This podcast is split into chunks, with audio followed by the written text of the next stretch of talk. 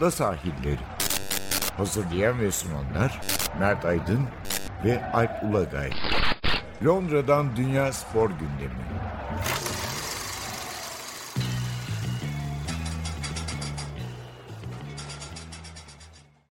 Ada sahillerine hoş geldiniz. Ben Alp Ulagay. Ben Mert Aydın. Bu hafta erken bir bölüm çekiyoruz. Çünkü Premier Lig muazzam bir finalle sona erdi. 38. haftanın aynı saatte oynanan maçları büyük bir heyecana sahne oldu açıkçası. Hem şampiyonluk tarafı hem küme düşme tarafı çok acayip bir şekilde sonuçlandı. Özellikle şampiyonluk mücadelesinde yani son dakikaya kadar hatta duraklama dakikalarına kadar heyecan bitmedi ama özellikle bir 5 dakika 36 saniyelik bölüm var ki Manchester'daki. Herhalde bir işte dizisi bölümü belgeseli bir şey olacaktır diye düşünüyorum. Hem yani son haftayı biraz konuşacağız. O gerilim, stres, heyecan. Bir de bir ikinci bölümde de biraz sezonun enlerine bir değiniriz ama önce son haftayla girelim. Yani son haftaya girerken City Liverpool'un bir puan önündeydi. Birkaç gün önce yaptığımız bölümde konuşmuştuk. Hani City elbette kendi sahasında e, favori Aston Villa'yı zaten 10 maçtır yeniyor. Hani bir, herhalde bir kaza olmaz ama hani ilk yarıdan fark açamazlarsa bir stresli bir ikinci yarı olur diye. Hani onun üzerinde bir stres oldu tabii. Öne geçemedikleri gibi. İlk yarıda inik duruma düştüler. İkinci yarıda fark ikiye çıktı falan. Yani durum iyice umutsuzken birden işler döndü. Liverpool'da bir türlü yani o 90 dakika boyunca bir kere bile olsun sanal puan cetvelinde öne geçemedi. ee, çok böyle heyecanlı, gergin bir gün oldu. Bence muazzam yani senaryo yazılsa bu kadar olacak bir son hafta oldu. Ne dersin? Doğru. Hatta birisi şöyle bir espri yapmış. Durum 2-0 olduğunda averaj farkı var ya. Hı hı. E, yani Liverpool'un yapamadığını Aston Villa yapıp averaj farkını kapatıyor falan diye. Gü- güzel espri. Liverpool rakibinin e, Manchester City'nin yenik olduğu dönemlerde öne geçebilse Manchester City üzerinde de ciddi bir stres oluşturacaktı. Ya bu, bunu da bu şansı da kaybetti. Ee, sanal olarak öne geçeceği gibi e, rakibinin e, moralini de bozacaktı. Ama 2-1 olduğu an, a, andan itibaren o 5 dakika 36 saniyede e, iş tamamen City tarafına döndü ve tamamen City e, oyunu istediği gibi oynamaya başladı ve arka arkaya da golleri buldu zaten. Arada tabii yani şunu unutmamak lazım. Aralarında Manchester City ile Aston Villa'nın çok ciddi bir güç farkı var. Bunu bunu da arada bazıları unutuyor çünkü. Hani ya nasıl yenir 3 tane gol falan ama yani bazen de yeniyor işte. Bunu hem Aston Villa hem, hem Wolves için söylemek lazım. Bence inanılmaz direndiler ve acayip performans gösterdiler. İkisi de üstelik Aston Villa 90 dakika, Wolves 45 dakika yedek kaleciyle oynadı. Yani bu sezon hiç evet. oynamayan kaleciler üstelik. Böyle hani arada oynar falan öyle değil ya. Bir maç oynamış galiba şeyin kalecisi. Robin olsun herhalde bir maç mı oynamış? Wolves'un kalecisi de öyle herhalde. Yani sezon boyunca yedek bekleyen, maç ritmi olmayan kaleciler ki yani biliyoruz Martinez çok iyi bir kaleci. Sağda yani sezonun en iyi 5 kalecisi içinde yer alıyorlar. Onlar yokken iyi direndiler. Aston Villa daha ne yapsın zaten? 2-0'ına geçmiş ama yani bu iki takıma karşı oynamak gerçekten çok zor. Yani 60 dakika direnirsiniz, 20 dakika çözülürsünüz. Hapsediyorlar yani bir şey yapamıyorsunuz. Yani belki iki değil dört tane atmak lazım. Yani Watkins mesela her yakaladığını atacaktı falan. Zaten öyle e, bu, hani bu basketbol değil dörtte dörtle oynanır falan yani üçte üçle oynayacaksın falan yani. evet. öyle, öyle bir evet. şey değil yani futbol. Sonuçta e, sadece oyuncunun pozisyondaki durumu değil Watkins'in pozisyonlarında genelde zaten defans oyuncuları tarafından ciddi şekilde rahatsız edildiği için Tabii. o vuruş yapamadı. Tabii. Yani rahat vuruşlar yapamadı. E, geçen bölümde şeyin kaçırdığı pozisyonu konuşmuştuk. E, Antonio'nun. Evet. Orada Antonio istediği gibi vurabildi aslında. Yani e, çok fazla rahatsız edilmeden sadece biraz yetenekleri o kadar diyebildik. Ama bu, bu kez öyle değil yani. Watkins'in de Wolves'un da kaçırdığı pozisyonlar var. Öyle oldu ama hani 10. dakikada City 2-0 öne geçseydi Liverpool'da hemen öne geçseydi e, bugün bu kadar ağzımız sulanarak bir şey anlatıyor olmayacaktık. Bir yandan da öyle düşünmek lazım. E, ama Manchester City açısından e, Pep Guardiola açısından çok e, zorlu bir son oldu. Yani Guardiola'nın şöyle bir durum var. Şu, şu Şampiyonlar Ligi meselesi üzerinden doğal olarak çok eleştiriliyor. Ama diğer taraftan oynatmaya çalıştığı ve oynadığı futbol takımın zaten uzun vadeli ve e, uzun soluklu bir sezon için, bir lig için çok uygun. O yüzden de zaman zaman işte tek maçta ya da çift maçta eliminasyon serilerinde bir şekilde kaybedebiliyor. Ama böyle bir oyuna, bu dominant oyunun 38 maçlık bir sezonda e, işte son 5 sezonda sadece bir kez şampiyonluğu kaybettiğini görüyoruz. Yani muazzam. Yani, herhalde Premier Lig öncesi dönemi de dikkate alırsak yani bir Liverpool'un böyle çok şampiyon olduğu 70'lerin sonu 80'lerin başı dönem var. Bir de tabii Alex Ferguson'ın Manchester United'ın. Bunun dışında 3 şampiyonluk üst üste alanlar var çok eski 20'ler 30'lar falan ama böyle 4 şampiyonluk 5 yılda ciddi bir hegemonya gerçekten. Yani İngiltere ölçülerinde. Evet ee, dün hatta şöyle bir şey vardı. Ee, BBC Match of the Day'de e, Guardiola'nın tüm kariyerini koydular ve işte en kötü e, ligi bitirdiği derece e, Premier Lig'deki ilk sezonu. Üç, Üçüncülük tabii. Evet, onun dışında kariyerinde e, ya birinci ya ikinci. Bu, bunu söylemek lazım. E, diğer taraftan şu sözleri de bence güzel yani ilginç. Aslında hem Liverpool'u övüyor ama diğer taraftan kendini de övüyor. Yani hani Liverpool gibi bir rakiple hiç karşılaşmadım diyor. Bunu zaten o meşhur 99 puanlara falan gelindiği 98 puanlara gelindiği sezon da söylemişti. Ama yani sizi devamlı arkadan itikleyen bir rakip var. Yani mecbursunuz e, her maçı kazanmaya. Ama diğer taraftan da City olmasaydı da Liverpool belki 20 puan, 17-18 puan farklarla rahat şampiyonluklar elde edecekti bu, bu sezonlarda. Bir yandan da öyle bakmak lazım yani. Çok çok ac- acayip bir noktaya geldi aralarındaki rekabet. Ya tabii bir kere 97 puanla bu sezonda 92 puanla şampiyonluğu kaçırıyorsunuz. Yani işte anca bu sezonlarda olabilecek bir şey. Yani biliyorsun 70'li puanlarda şampiyon olan takımlar var ya. United'ın öyle sezonları var yani 38 maçlık sezonlarda işte herhalde 70'lerin ortasında puan kazanıp. E tabi ağırlık iki takım üzerinde olunca doğal olarak e, o puanlar alttakilerin puanları düşüyor, üsttekilerin e, kalıyor. Hani bu sezonun başında acaba Chelsea e, bu ikiliyi zorlar mı? Hatta sanki ilk haftalarda favori Chelsea'ymiş gibi duruyordu. Ama e, yani onların da soluğu yetmedi. Onların da soluğu bu ikisinin. Çünkü hakikaten bir seriye seri yakaladıklarında durdurmak çok zor. İyi oynasalar da, vasat oynasalar da. Çok çok acayip, acayip bir e, rekabet oluşturdular. E, böyle olunca hani böyle bir rekabetin sonu da böyle bitince, bu şekilde bitince hani tadından yenmez bir e, final oldu Premier Lig'de. Ama yani bu City de o Real eşleşmesi, orada elenmek, son haftalarda bu işte 1-3 puan giden puan farkı inanılmaz gerilmiş takım yani. Geçen haftaki West Ham maçı da öyleydi. Şimdi bu hafta da yani ikisinde de 2-0 yenik duruma düştüler.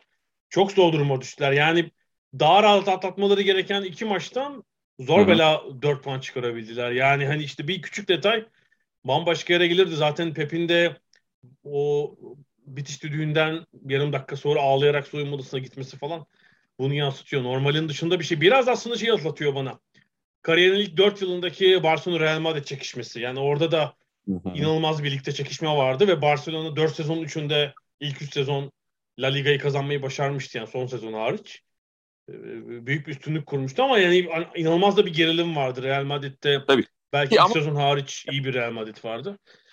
Ee, tabii oradaki rekabetle bu biraz daha farklı. Yani burada işte orada hem Jose Mourinho hem Real Madrid, e, Pep Barcelona çekişmesi vardı. Yani orada zaten e, Guardiola ve Jose Mourinho gelmeden de oralara e, inanılmaz bir aralarında gerginlik olan iki kulüp. Burada öyle değil. Burada e, yani Klopp ve e, Guardiola hani son birkaç haftaki esprili e, işte Liverpool herkes Liverpool'u tutuyor ya da işte ne bileyim Henderson'ın sözleri falan filan e, işte sıkıcı oynuyorlar falan gibi bir takım atışmalar haricinde hani herkesin işine baktığı bir rekabet var. Kimse kimsenin aleyhine konuşmuyor, kimse kimseye bir laf etmiyor. Onun için hani e, buradaki gerginlik yani Premier Lig'deki gerginlik e, o meşhur Real Barcelona arasındaki gerginlik gibi değildi.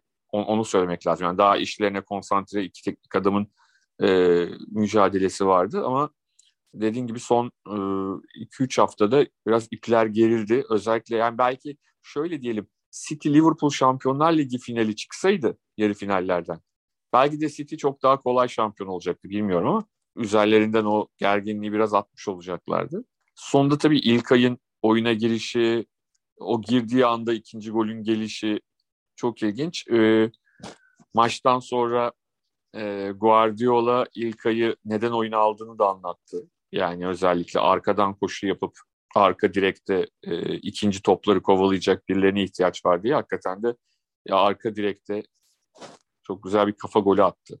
Ee, Hatırlarsan ee, geçen sezonun ortasında çok formdayken ilk ay bir sürü böyle gol atmıştı. Evet, yani evet, çünkü evet. orada bir onun aslında hani bir 8 numara hatta zaman zaman 6 oynuyor ama böyle bir cezanın içi golcüsü gibi bir pozisyon hisseden, kovalayan, e, zamanlamayı çok iyi ayarlayan bir alışkanlığı da var. Tam bundan iki örnek sergiledi yani. Arka direkte hani bir orta saha oyuncusu değil de değil mi? De bitirici golü yani iki tane. Evet. iki tane öyle gol attı ve belki de şimdi tam bilmiyoruz ama bir takım öyle rivayetler var. İlkay'ın City'deki son maçı olabilir bu. Yani bir sene daha sözleşmesi olmasına rağmen herhalde bu sezonki aldığı süreden memnun değil ve gelecek yılın ortasındaki, sezonun ortasındaki Dünya Kupası'nı düşünüyor. Çünkü Almanya milli takımı kaptan olarak sahaya çıkma ihtimali çok yüksek orada. Bu o, onuru kaçırmak istemez. Yani yedek kalırsa bir hani kadro dışı kalma, Alman milli takımında da yedeğe düşme riski var. Bir transfer olasılığı var açıkçası İlkay ile ilgili. Ya ama ben de şunu düşünüyorum. Yani e, şimdi Manchester City'nin oyun biçiminde e, evet İlkay geçen sezonki kadar ilk 11'de yer almadı. Çok net. E, bundan hoşnut olmaması da normal. O seviyedeki bir futbolcunun hoşnut olması zaten saçma olurdu. Ama diğer taraftan hani Guardiola'nın oyununda her zaman o inanılmaz bir rotasyon var ve her zaman e, bir şekilde İlkay kendini gösterebileceği kadar Dünya Kupası'nda hani forma giymesini engelli, engelleyecek bir şey olacağını düşünmüyorum ama yani kafasında ne var ne yok. Ama sanki ben hani Guardiola'nın onun gibi böyle bir tamamlayıcı oyuncuyu kaybetmek isteyeceğini hiç düşünmüyorum ben. Yani ikna edeceklerdir diye düşünüyorum. Ee, bana da sanki ya bu sene bir biraz dönüşüm senesi olacak gibi geliyor City için. Yani Fernandinho zaten ayrılıyor. Bunu söylemişti birkaç hafta önce. Onun evet. yaşı geldi. Ee, ya Jesus, Jesus'un evet. gitmesi söz konusu. Şimdi evet. İlkay gidip bir de Holland gelince Forvet'te de bir değişiklik olacak. Biraz daha kadronun bir parça dönüştüğünü sanki göreceğiz gibi geliyor. Evet. Ya bir de sanki hani Fernandinho şöyle oldu. Adamın bütün son birkaç haftada mecburen defansta oynatılınca onun yüzünden yenilen goller bir anda Fernandinho'nun hani bugüne kadarki kazandığı ünü biraz zedeledi gibi geliyor bana. Evet böyle bir şey oldu açıkçası. Bu işte Real Madrid maçı, dünkü maç falan işte 36 yaşında ve yılların da yükü var tabii. O hızımızı kaybolduğu için artık biraz da tabii bu sene az oynadı artık. Pozisyonu tamamen Rodri'ye kaptırdı o. 6 numara rolünü. Onun eksikliği de var. Neredeyse yakıyordu takım yani. Ama tabii müthiş oyuncu yani. Büyük emeği var. City'nin tabii tabii. Son, yok yani zaten. Yıllık e, bilançosunda. Bir, bir tek tabii şeye de, e, değinmek isterim. City bence bura, bu sene bu sezon biraz daralan bir kadroyla oynadı. Bundan bahsettik. Hem, hem bir Santfor almadılar. Jack Grealish bence ona verilen yatırımın karşılığını bu ilk sezon için verebilmiş değil. En önemli maçlarda yedek olarak bile sahaya girmedi. Bir bence sıkıntı ikinci sezon kendini kanıtlaması gerekecek diye düşünüyorum. Ama bunun karşısında işte bu büyük takımlar hep Liverpool için de bahsediyoruz. Bir yerden katkı sağlayacak unsuru buluyorlar. Mesela Pep Guardiola takımın hani burada koç diyorlar ya idmanı yaptıran kişi. Hı hı. E, genç takım antrenörü Carlos Vicensi. Yaz aylarında koç olarak yani idmanları yöneten kişi olarak terfi ettiriyor. Ve Carlos Vicens inanılmaz bir çalışma yapmış bugün Times'taki Paul Balus'un haberine göre. Ya bu göreve terfi ettikten sonra yani tatili matili bırakıyor. Tamamen kafayı buna yoruyor ve gerçekten etkisini görüyoruz. Manchester City duran toplardan 21 gol atmış bu sezon. Evet. evet. En çok gol atan takım. Yedikleri duran top golü 1. Evet. Hani atmaları tamam ama bir gol yemek gerçekten o olabilecek bir yani şansla e, falan açıklanabilecek bir şey değil yani bu. Dün BBC Match of the Day'de de bunun çok altı çizildi. Hı hı. Yani yine altı çizildi. Guardiola takımlarında hani tamam duran top iyidir güzeldir ama daha çok hani akan oyun, pas oyunu, golleri sevilir ve atılır. Ee, bu duran toptan çok fazla gol atılıyor olması da ilginç. Liverpool'da 19 tane mesela atmış. Evet evet. Ee, onların da tabii çok iyi biliyoruz. Hani touch match her şey iyi kullanılıyor. Dün fark ettiğim yani dün BBC Match of the Day'de gördüğüm aslında niye fark etmedim daha önce bilmiyorum ama ilginç bir istatistik var. Liverpool'un hani şampiyonluğu neden kaybettiğiyle ilgili konuşulurken Liverpool Şampiyonlar Ligi'ne giden diğer 3 takımın hiçbirini yenemedi ligde bu sezon. Ya tabii. Şey, City ve Chelsea'de 4 maç berabere. 6 maç beraber. Tottenham'la da 2 maç beraber. Tottenham'la da. Yani 6 maç. maç 12 puan kaybetmişler yani zaten o maçlarda. Yani Tottenham'ı evet. bir kere yenseler hani bırak diğerlerini ya da Chelsea'yi bir kere yense. Ya zaten kaybettikleri puan toplam puan 22. Yani 12'si 6 iddialı maçta gitmiş. Açıkçası şampiyonluk orada gitti yani. Yani hadi City maçları çok denkler ama yani Chelsea'yi mesela bir kere bile yenemek garip. Halbuki City Chelsea'den 6 puan aldı mesela. Yani evet, farkı evet. o Chelsea Dört, maçları bile yatmış olabilir evet, mesela. Hani dörtlünün kendi arasındaki puan durumunda sonuncular. İddialı maçlardaki bu eksiklik Liverpool'u şampiyonluktan etti. Açıkçası öyle gözüküyor. Yani 92 puan almış takıma da bunu söylüyoruz ya. bir yandan da çok acayip. Tabii City öncesi dönemdeki herhangi bir sezon şampiyon olurlar yani. Hani bir Chelsea'nin var galiba. Hem de yani da falan ilan ederlerdi. Peki bir de bu City Liverpool çekişmesinden hani zaman zaman şunu okuyoruz. Yakın dostumuz Tan Morgül dün Twitter'da paylaşmıştı. City'nin sahibinin bir devlet olması e, zaman zaman antipati yaratıyor. Paris Saint Germain ve Newcastle örneklerinde olduğu gibi. E, ama işte bir yandan da Liverpool, United, şimdi Chelsea, Arsenal'ın önlerindeki gibi hani çok büyük Amerikalı patronlar var. Yani bu bu kadar farklı yaklaşmamız lazım mı bunlara yoksa bu hani devlet hakim, hakimiyetindeki takımlar farklı bir kimlik ya da rol taşıyorlar mı? Ne dersin? Galiba asıl mesele şu. Birincisi o devletlerin hangi devletler olduğu. İkincisi de, ikincisi de e, tabii ki devletle bir iş adamı fark eder yani. Hani o devletin başka sıkıntıları olmasa bile hani insan hakları şudur budur. E, yani koskoca bir devlete karşı transferde ya da şeyde mücadele etmek çok kolay değil. Ama Manchester City bir kere şu noktaya getirdi işi. Yani diyelim ki seneye bir şey oldu ve şu andaki sahipleri say satmaya karar verdiler. Yani şu çok net ki e, bundan sonra zaten City'nin değeri o kadar yükseldi ki yine çok büyük bir gruba, çok büyük bir e, iş adamı grubuna en azından e, satılır ve hani aynı e, görkemiyle hayata devam edebilirler. Yani değeri arttı. Daha önce Manchester City'nin olduğu noktayla şu andaki arasında çok ciddi bir fark var. Ee, ben ama bunun biraz yapay olduğunu düşünüyorum. Ee, yani bu başka bir patrona satılırsa bu kasa kolaylığı ve nakit akışı olmayacaktır. Yani Aa, orada bir yapay Ol... kolaylığın sağlandığını söylemek lazım ve hala biliyorsun Premier Lig hala soruşturuyor geçmiş dönem ait hesapları. Ee, bence bir şekilde UEFA'dan da Premier Lig'den de bu hesaplardaki dalavereler sebebiyle City'nin bence bir ceza alması lazımdı geçen senelerde. Burada açıkçası bir suistimal olduğunu söylememiz lazım. Yani bunu aslında e, bir devlete ait değil yani bir patrona ait takım da tabii böyle bir şey yapabilir. Hülleye başvurabilir. Ama yani bu City bu kısmı bence istismar et. Yani dünyanın en fazla para kazanan takım olabilecek çapta bir kulüp değil yani City. Oynadığı futbol ne olursa olsun. Yani 2020-21'de biliyorsun dünyanın en çok para kazanan futbol takımı oldu. Ee, bu yapay bir gelir yani. Mümkün değil bunun yeni bir patron, patrona geçtiğinde sürmesi mümkün değil. Hemen o şeyler düşecektir. Yapay gelirler falan azalacaktır yani. Bu kasa kolaylığı olmaz diye düşünüyorum. Belki Elon Musk falan alır diyorum. Bak o zaman kasa kolaylığı olur. Hatta prim olarak uzay seyahati falan oyuncular. e, e, evet. Patron kötü yanan oyuncuyu Mars'a göndermişsiniz. İki yıl sonra gelecek. Taraftaki şey sırasında bu arada hani Şampiyonlar Ligi'ne gidecek son takım meselesi çok kolay halloldu. Yani, kalmadı. Tottenham maçın başında attı. Arsenal de attı. İkisi de farklı kazandılar. Tot, e, Arsenal'de işte son haftalarda üst üste kaybettiği maçların cezasını çekmiş oldu ve Tottenham e, Şampiyonlar Ligi'ne giden dördüncü takım oldu. Bence Tottenham'ın hani antrenörü, kulübün yapısı, bir bu stat sebebiyle içinde bulundukları borç harç durumu sebebiyle bu dördüncüye daha fazla ihtiyacı vardı. Ve normal yani oyuncu kadrosunun kalitesi, tecrübesi bu sonucu almaları normal. Arsenal ise bence hani işte 2-3 yıldır iyi bir yapılanmada Arteta yönetiminde.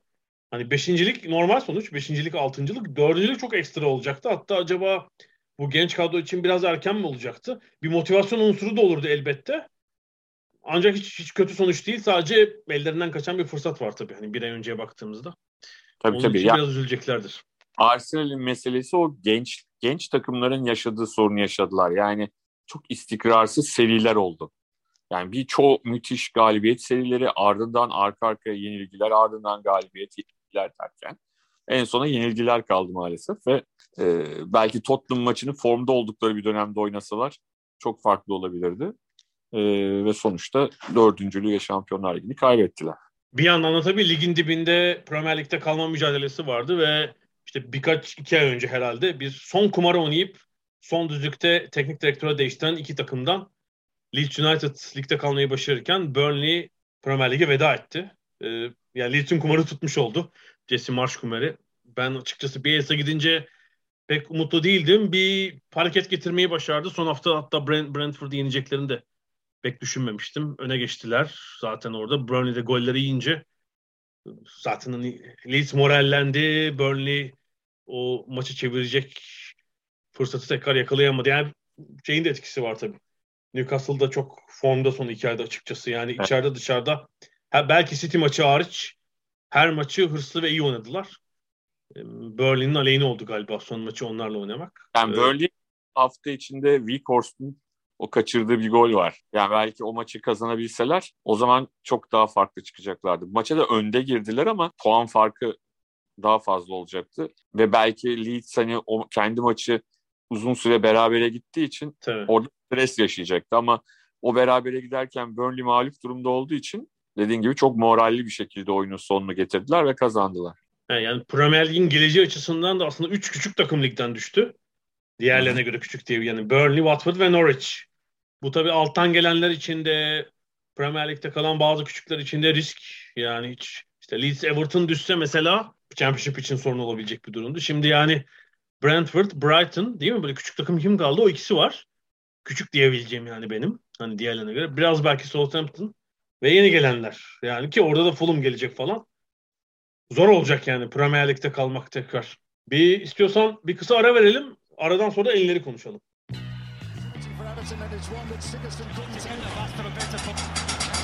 Ada sahilleri.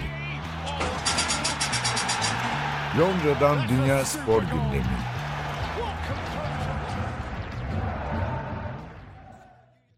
Ada sahilleri Premier Lig programına devam ediyoruz. Sezonun değerlendirmesini yapalım biraz da. İlk bölümde son haftadaki inanılmaz şampiyonluk mücadelesini, Şampiyonlar Ligi'ne gidenleri ve kümede kalanları konuştuk.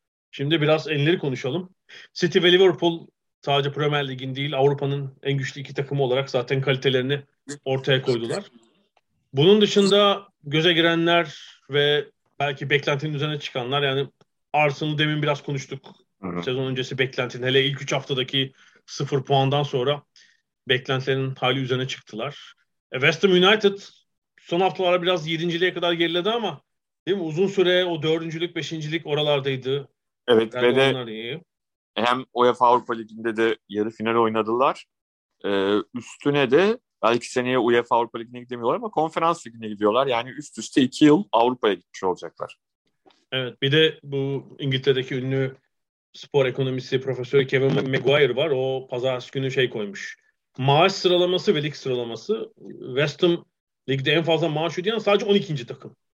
Ve 7. oldular. Yani bayağı kapasitelerin üzerinde bir performans açıkçası.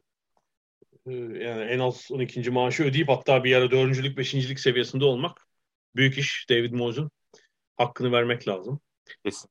Herhalde Newcastle devre arasından sonra Eddie Howe'la müthiş bir çıkış yaptılar. Ben gerçekten hiç beklemiyordum buralara kadar çıkacaklarını. Yani ligi 11. bitireceklerini falan. Ya iyi transferler yaptılar. Evet, iyi transferler yaptılar ama hani bu kadar acayip puan toplayacak kadar da iyi miydi o transferler tartışılabilir. Yani doğru yerlere doğru adamlar geldi ama yani şöyle diyeyim ligi bitirdikleri nokta orta sıralar ama ligin ikinci yarısının en iyi birkaç takımından bir tanesi herhalde. Yani herhalde işte 15 Ocak'tan bu yana üçüncü falandır. Evet. Nasıl yani, yani sezon böyle bir takımla e, başlasalar kaçıncı olurlardı ya da nerelerde olurlardı merak konusu. Onu da seneye göreceğiz artık bakalım. Gelecek sezon Newcastle ak mı kara mı yapacakları transferler e, Edov'un perform, performans. Çünkü e, İngilizler böyle bir iyi bir İngiliz hoca bulmak için bayağıdır bekliyorlardı. Eddie Howe olsun, Graham Potter olsun bu sezonki performanslarıyla yavaş yavaş bir umut ışığı hissettiriyor onlara. Newcastle'la seneye iyi bir noktaya gelirlerse Eddie Howe iyice kendini parlatmış olacak bir yandan da. Brighton da iyi değil mi? Brighton tarihin en herhalde en iyi lig derecesi olması lazım. Bu dokuzunculuk evet, değil mi? Ve yani hani o e, bir ara yıl sonu muydu? Çok kötü bir dönem geçirmişlerdi. Hatta e, seyirci biraz Potter'a tepki göstermişti. Hı-hı. Yani neredeyse o dönemi daha e, çok puan toplayarak geçmiş olsalar belki Avrupa kupalarına gideceklerdi. Yani, yani Brighton'ı görenler için söylüyorum ya da görmeyenler için söyleyeyim. Yani pek de öyle futbol oynamaya uygun bir yer değil.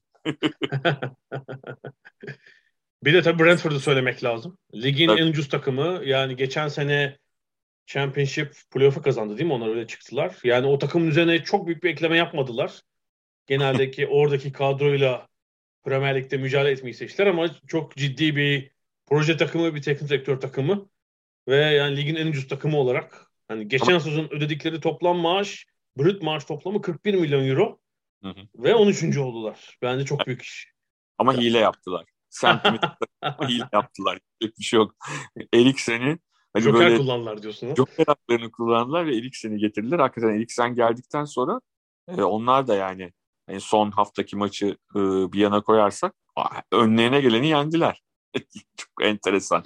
Yani Eriksen normal şartlarda Brentford'da oynama ihtimali olmayan bir oyuncu. Onun altını çizmek lazım. E, ama maalesef geçen yaz yaşadığı o talihsiz olaydan sonra e, bir iyileşme döneminde böyle bir karar alındı. Bence Thomas Frank'ın Danimarkalı olmasından da olmasının da bunda payı var diye düşünüyorum ben. Ee, ve Eriksen hakikaten hani Brentford'da bir yıldız gibi parladı. Brentford'un oyununu e, belki iki kademe, üç kademe yükseltti. Ve Brentford'da iyi bir noktada ligi bitirdi. Kendi açısından iyi bir noktada tabii. Evet peki sezonun oyuncusuna ne dersin? Ee, birkaç hafta önce konuştuk. Ben de Futbol Yazarları Derneği'nin oylamasında 27 Nisan'da kapanmıştı oylama o Salah'a vermiştim. Futbol yazarları Salah'ı seçtiler. Ama aradan işte birkaç hafta daha geçti ve Salah zaten o döneme gelirken çok parlak değildi formu. Yani son birkaç haftada da biraz hayalet gibi işte hafif bir sakatlığı var. Dün sonda girip gol krallığını paylaşmasını sağlayacak golü attı falan ama son iki ayı çok iyi geçirmedi. Ee, mesela oylama şimdi yapılsa oyunu değiştirir miyim? Değiştirirdim belki de. Yani De Bruyne'den mesela yana kullanırdım diye düşünüyorum. Çünkü De Bruyne hani o biraz sakat girdiği sezonun başındaki ilk 4-5 hafta hariç e, o da müthişti gerçekten. Yani bu hele City'nin farklı galibiyetler el, elde ettiği averaj üstünlüğünü sağladığı dönemde bastı gaza. Vitesi 5'e taktı evet. gitti yani. Ya ben, ben sana evet. politik bir cevap vereyim mi? Evet. Ne, bir cümle buldum. Sezonun en iyi oyuncusu Salah, ligin en iyi oyuncusu De Bruyne. Güzel, çok iyi bağladın. Çok Değil iyi mi? bağladın. yani evet, şu De Bruyne de o formundayken, fizik gücü de iyi seviyedeyken durdurmak pek mümkün değil gerçekten onu. Evet evet yani son haftalarda gol falan da atmaya başladı. Onu az atıyordu. Biraz daha e, gol gol olayına da girdi. Hakikaten yani çok e, acayip acayip bir oyuncu ama tabii e, sezonun sonunda sezonun sonunun yıldızı İlkay oldu. yani hatırlanacak oyuncu İlkay olacak yani bu sezonla ilgili düşünüldüğün. Evet. evet, yani şey tabii son Kane ikilisi yine müthiş bitirdiler sezonu yani. yani Evet so- sona şapka çıkarıyoruz yani yapacak başka bir şey yok artık. Ne çıkaracağımızı bilemedim başka şapkadan başka. Yani e, bir oyuncunun kendisini nereden nereye taşıdığı çok çok acayip. Tabii ki teknik adamların büyük payı var onun bu yeteneğini ön, e, ortaya koymasında Pochettino olsun, Mourinho olsun, e, Conte olsun hepsi çok e, oyun planlarıyla buna katkıda bulundular ama hakikaten çok çok acayip bir e, oyuncu haline geldi.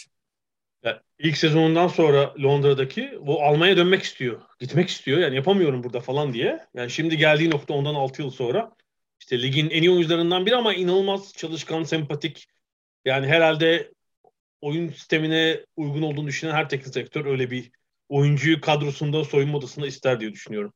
Evet evet. Yani hem çok çalışkan hem skor yapıyor. Diyecek hiçbir şey yok. Sağ şeyi e, iş ahlakı en yüksek seviyede daha yap, diye, diyebilecek bir şey yok. Bu arada iki şampiyon adayı takımın yani şampiyonluk için mücadele eden iki takımın diyelim.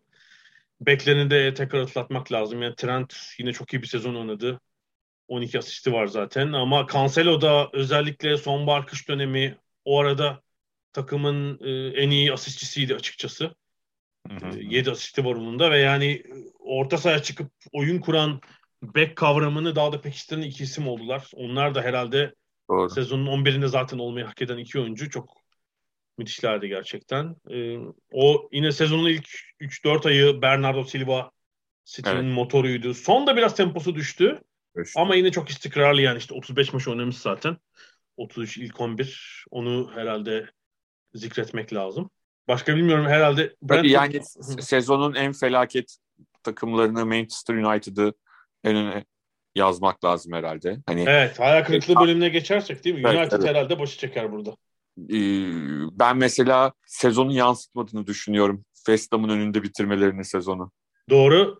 Hatırlıyor musun? Ee, Mart başı derbide şey inildiler, City'ye inildiler 4-1 ve yani berbat bir maç. Galiba 22'ye falan çıkmıştı. İşte 30'a falan gider diyorduk. O 35 puan geride kapattılar City'den sezonu. Hı hı. Ve averajları sıfır. Ee, evet. Yedikleri gol 57 falan. Felaket yani. United kadrosu da öyle hani çok ucuz ve şey bir kadro değil bu arada. Yok hiç ucuz değil olur mu? Yani en fazla maaş ödeyen üçüncü takım. İşte bir de üzerine Ronaldo eklenmiş falan. Yani işte demek ki bir e, fazla para ödeme durumu var eldeki oyunculara ya da yanlış oyuncular. Büyük bir hayal kırıklığı oldu gerçekten United. Hani şampiyonluk yarışının içinde olmayı bırak.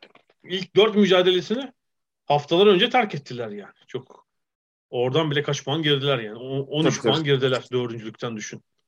E, bu arada yalnız e, Ralf Ragnick'te hani gelirken hocam hocam modern futbol gerçekten niye bir büyük takımda falan çalışamadığını hani Ragnick çok iyi bir yani bir yarım sezon bile değil işte 5 ayda kanıtlamış oldu.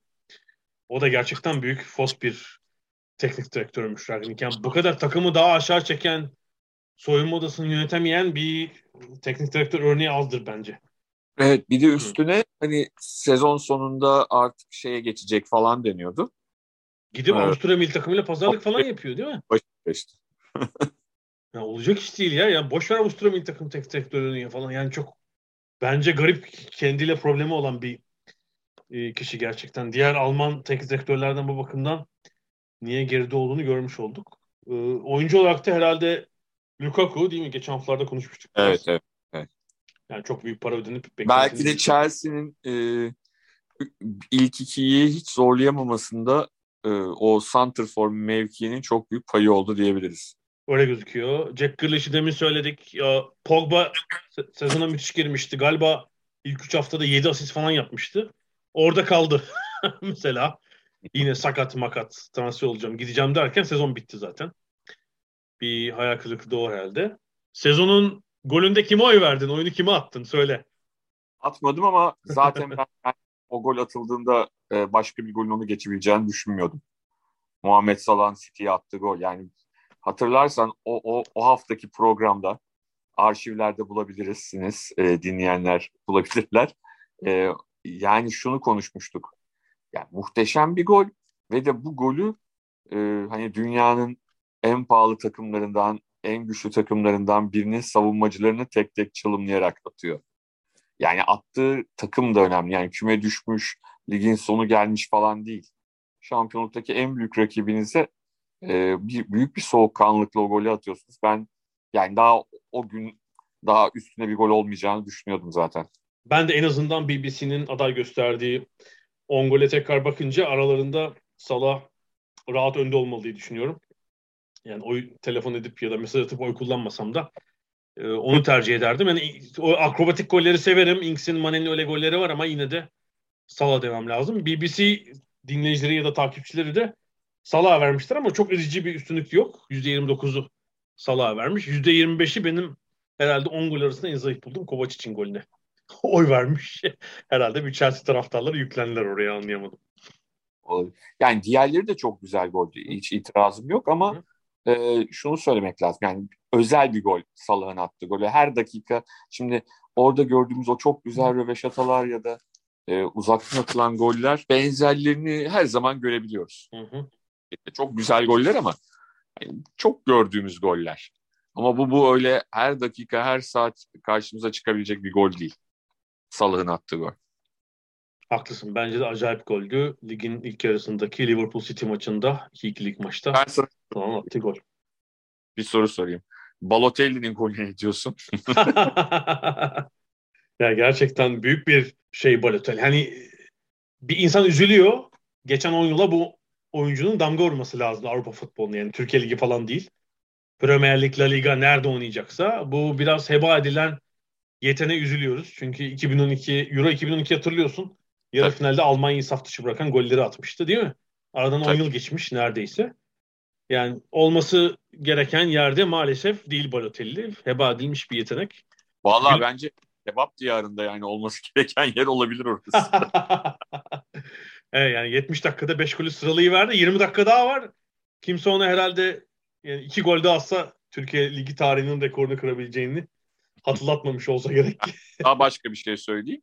Çok farkında değil ama e, Adana Demirspor 3 gol daha atsa tarihteki kendi aleyhlerine olan ters rekoru kendileri başka takımın üzerine egale etmiş olacaklardı. Evet 89'un Eylül-Ekim ayında kırılmış evet. olan 10-0'lık Türkiye Ligi Beşiktaş Adana Demirspor maçında kırılmış Ali Sami. E, rekoru, rekoru evet.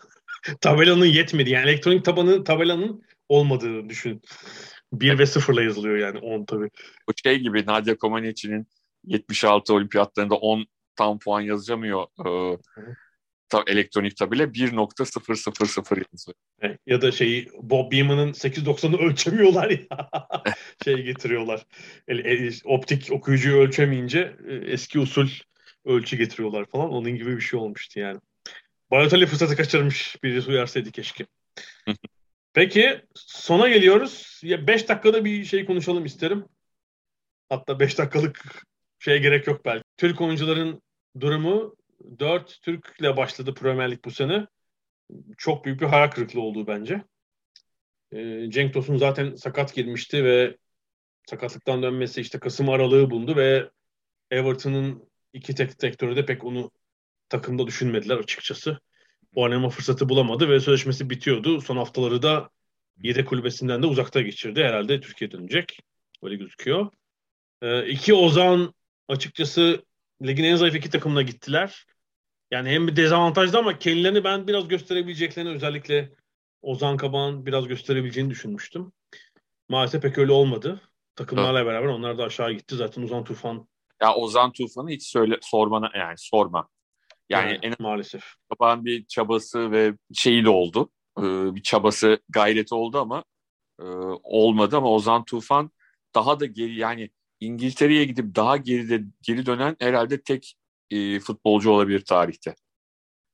Yani gittiği daha geride bir e, fiziksel ve e, oyun durumunda olan çok çok çok e, ac- acayip yani. yani büyük takımlara gidip böyle durumlara düşenler oluyor. İşte Liverpool bir hevesle alıyor falan. Çok normal çünkü 20 tane dünya çapında oyuncu var. Hani giremeyebilirsiniz ama yani Watford'da da bunu yapamıyorsanız yani ne diyeceğimi bilmiyorum gerçekten. İşte Ozan Kabak da ligin ikinci yarısında pek oynamadı. Hadi burada beklentiler bu üç oyuncuda biraz daha düşük. Bence ama sezon sonu açısından en hüzün verici durum herhalde Çağlar'ın durumu. Yani çok iyi iki sezondan sonra yavaş yavaş aşağı giden bir form durumu bu sezon. Leicester'ın çok iyi olmaması ve sezon sonu 7'ye düştü. Üçlü savunmada bile yedek kalarak sezonu bitirdi. Tabii e, bunun farkına çok kişi varmadı. Neden varmadı? Çünkü Leicester'ın herhangi bir konuda iddialı olmadığı için şu anda. Hı hı.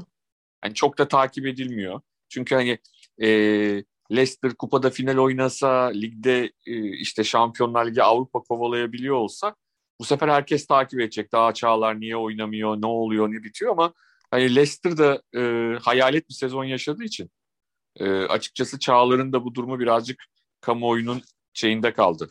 E, ters tarafında kaldı diyelim.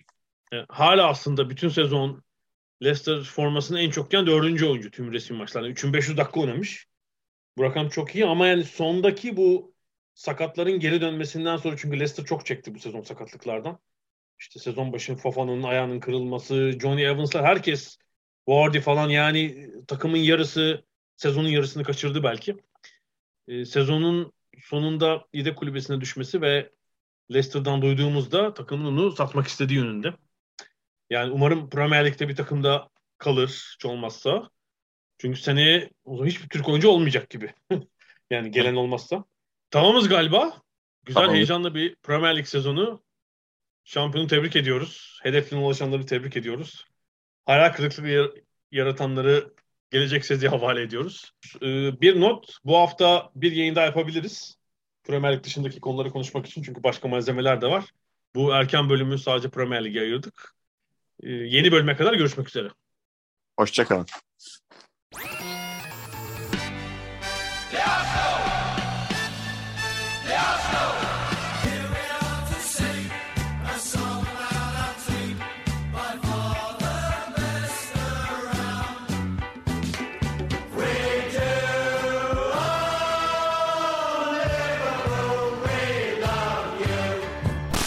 Ada sahilleri. Hazırlayan ve sunanlar Mert Aydın ve Alp Ulagay. Londra'dan Dünya Spor Gündemi.